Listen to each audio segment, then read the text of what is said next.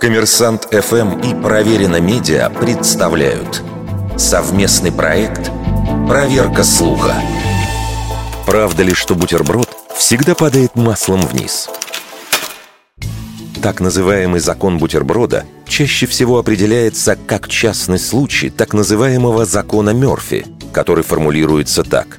Если что-нибудь может пойти не так, оно пойдет не так. Это не строгий постулат, а скорее шутливое объяснение несправедливости мироустройства. Феномен частого падения бутерброда маслом вниз неоднократно проверяли на практике. Самый известный эксперимент – один из выпусков программы «Разрушители мифов» на телеканале Discovery. Ведущие роняли и подбрасывали поджаренные тосты и пришли к следующему выводу.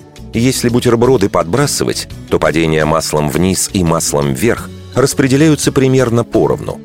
Но если ронять их с края стола, то хлеб действительно будет чаще падать маслом вниз.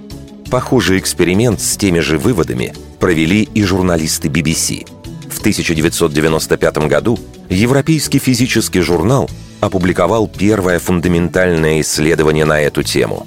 Физик Роберт Мэтьюс из Британского университета Астона вывел формулу падения бутерброда со среднестатистического стола высотой 70 сантиметров. При условии, что хлеб изначально лежит маслом вверх, бутерброд, как правило, не успевает сделать полный оборот и приземляется маслом вниз. За это открытие Мэтьюс получил шуточную Шнобелевскую премию.